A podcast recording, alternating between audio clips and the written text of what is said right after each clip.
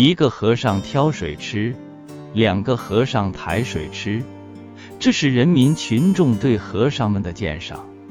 在上世纪的六十年代，那时的农村人也是挑水吃的。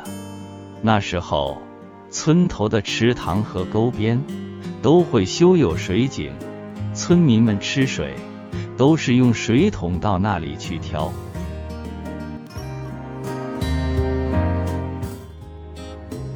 虽然全国各地从水井里打水的方式不同，有的用辘轳从井里把水打上来，有的直接用水桶井里去打，但在那时，扁担水桶却是必不可少的，是他把井水运到院子里的缸里去滴。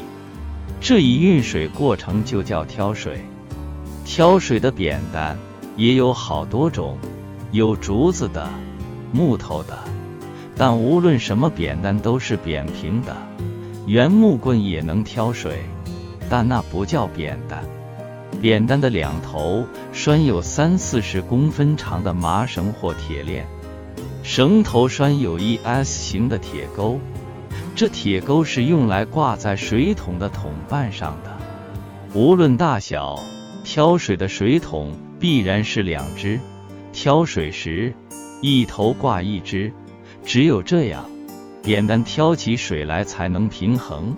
一只水桶是无法挑的，只能两人去抬。不要小瞧了这挑水一事，技术不娴熟，初次挑水的人，挑起水来，不但感觉到水桶很沉重，有时还会前倾后仰。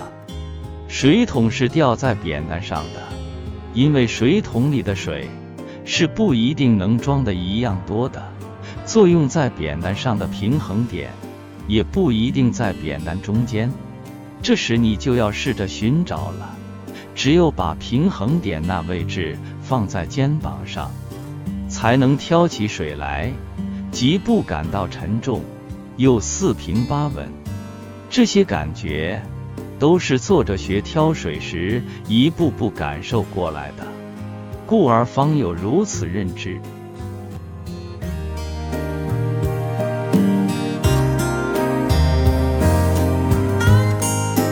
那时候的农村，水缸大多都是放在院子里，并且还都很大，挑满一缸水都要十几次，因为水井不是哪一家的。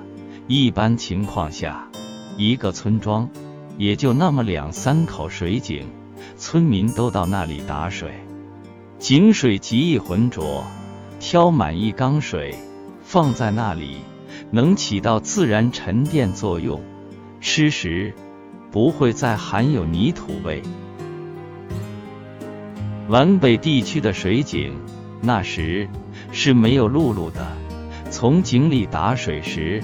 要把扁担挂着水桶，伸到井水面之后，晃动水桶，让它口朝下灌满水，再提上来。由于绳钩是 S 型地，时间尺度把握不好，水桶极易脱落，掉到井里去。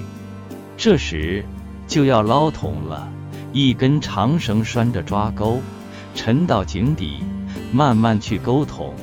办这一过程，往往都要很长时间，因为要在机遇巧合的情况下，才能让抓钩挂上桶伴。作者在初学挑水时，就经常把水桶弄掉井里去。那时候农业机械还没普及，遇到天大旱时，为使粮食能多收获点。村民们也会挑河水浇庄稼，尤其是在红薯时，就更要带水栽了。不带点水栽，红薯秧苗活不了。其实，一棵红薯秧苗也用不了多少水。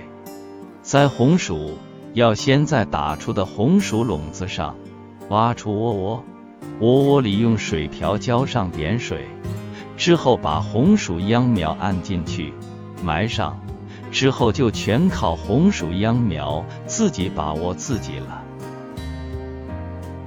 栽红薯的地块一般都比较大。那时候是集体劳动，全村的男女劳动力都会集中在那一块地里干活。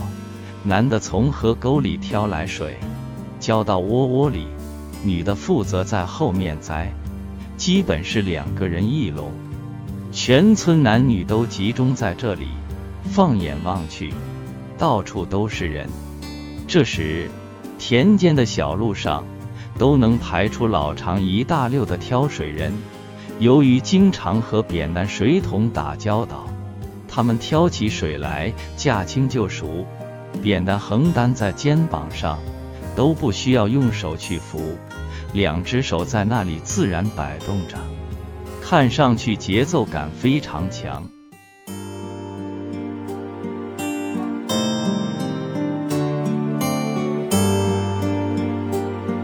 那时候，农村的住房条件也不是太好，基本上都是土坯墙、麦接顶的茅草房，点灯用的是煤油灯，烧饭用的是地锅灶，极易发生火灾。一旦出现火情，全村人都会迅速过来灭火。几个人从河沟里灌水，许多人在路上挑水，挑到火灾现场、火情旁，还有专人往着火的房上传水，房上还有人往着火点浇水。一般情况下，火会很快就被扑灭。随着人们生活水平的不断提高，现在农村的挑水人再也见不到了。上世纪的九十年代初，村里的水井和扁担水桶都还有，但家家就已经打了那种压水井，人们就不需要再到水井里挑水了，桶伸到压水井跟前就能接到水了。如今。随着住房条件的大大改善，农村的房子都建成两层小楼了。